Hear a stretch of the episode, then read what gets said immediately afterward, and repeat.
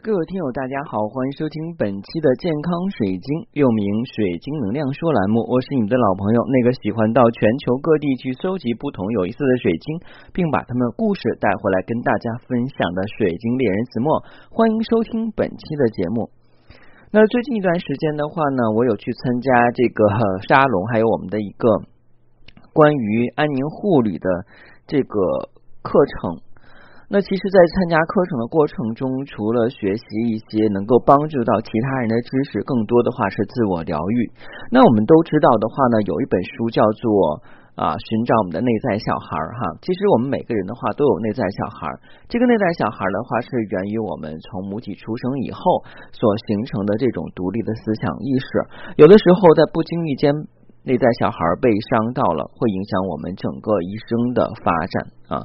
所以，我们讲的话呢，在我们成长过程中，自愈是很重要的一件事情。就像我们讲哈，小的时候的话呢，小孩皮肤比较嫩，磕碰一点的话呢，可能很难愈合。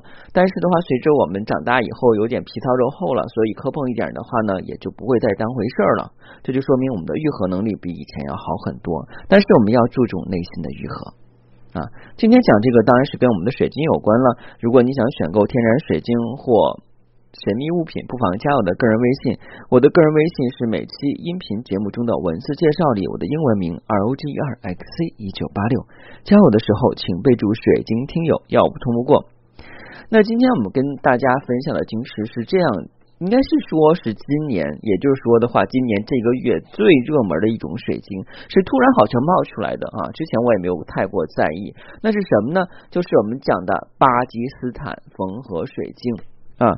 一说起巴基斯坦这个地方的话呢，大家都觉得是一个又穷啊，然后的话呢，呃，破破的地方啊。但是巴基斯坦也是产水晶的主要国家。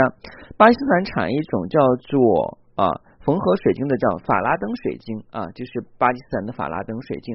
这个水晶的话呢，它是以白水晶为主啊。那说到白水晶的话，肯定硬度是七，然后的话呢，它的这个断口的话是属于贝壳状的断口啊。那这种石英的话呢，是无色透明的良好结晶的变种，晶体通常为锥状终端的六面柱啊，不容易解离啊，并且的话呢。这种水晶啊是非常非常稀有的啊，有的时候的话呢是那种纯净透明的，有的时候是那种奶油白水晶。那这个巴基斯坦缝合水晶的话呢，一般特征是指在两侧扁平连续生长的晶体中有明显的白色雾状条带，看起来就像是水晶中间的话呢有缝合一样，顾名思义叫缝合水晶。那这种水晶的形成到目前为止呢，大家还不知道它是一个怎么样形成的。不过一般来说的话，认为是跟活跃的地质活动有关系，因为此种水晶几乎是在造山运动中啊的这个活动带里边发现的。推测可能是因为水晶生成的岩洞或者裂隙啊。塑造了这个山体的运动，形成了两侧的拉伸。当原本的这个棱柱状的水晶啊彼此啊拉力，在拉扯断开之后的话呢，由于水晶还处于生长的一个环境中，裂开的痕迹逐渐被新生的水晶弥补修复，而久而久之呢，变成了这种扁平形状的晶体。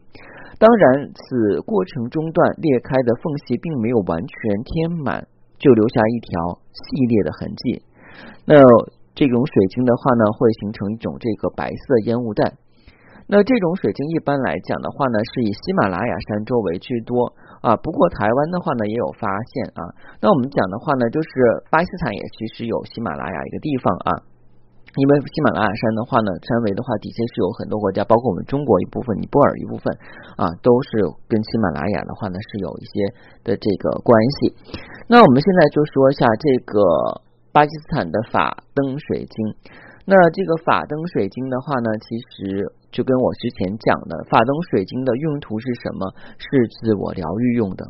我们每个人在受到伤害，无论是我们肉体上的伤害，还是我们心灵精神上的伤害，都会有一段时间去被疗愈。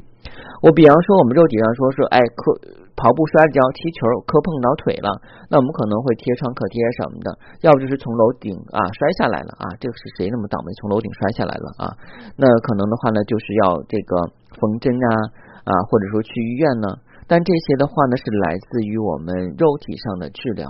那我们有的时候讲哈，这个身痛不如心痛，痛苦大啊。比方说失恋了，考试没有考好，失去了工作。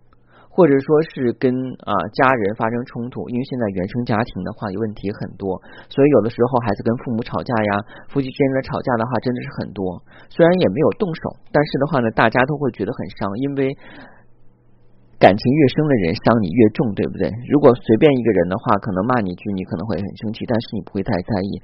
但是往往的话呢，我们最在乎的人或闺蜜在背后说我们的坏话，被我们知道以后，我们的心啊就跟。犹如刀割，是不是？我们都会有这种情况。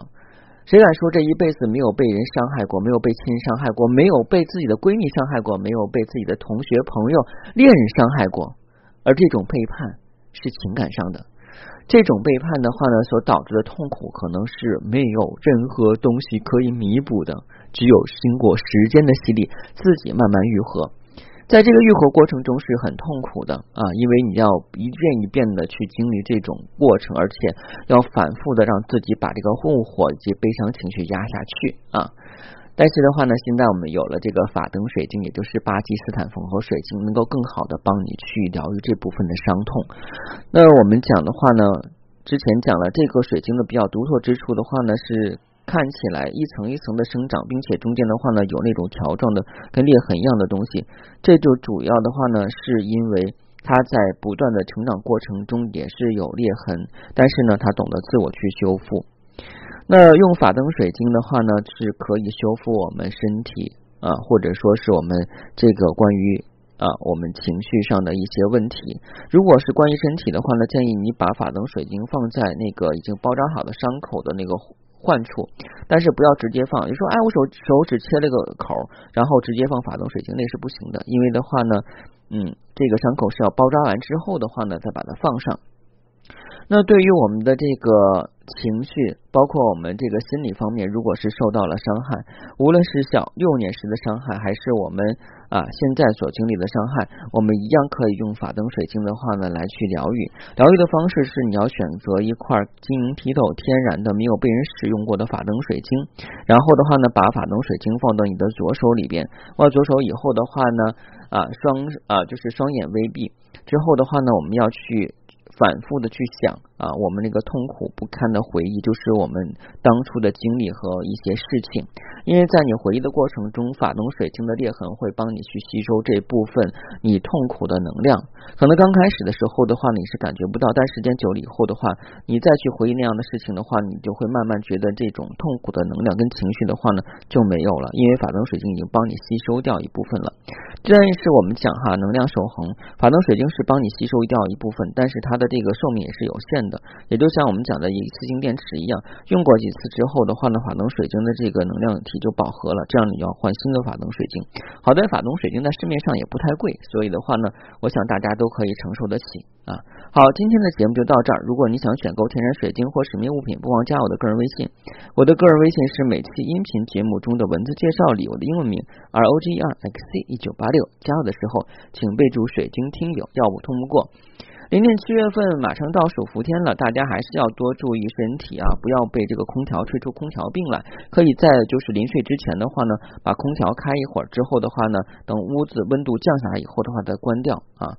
虽然这么反复的话呢，可能会觉得有点不舒服，但是如果一直吹空调的话呢，绝对对你的这个身体是没有好处的，无论是我们的脏腑还是我们的关节哈。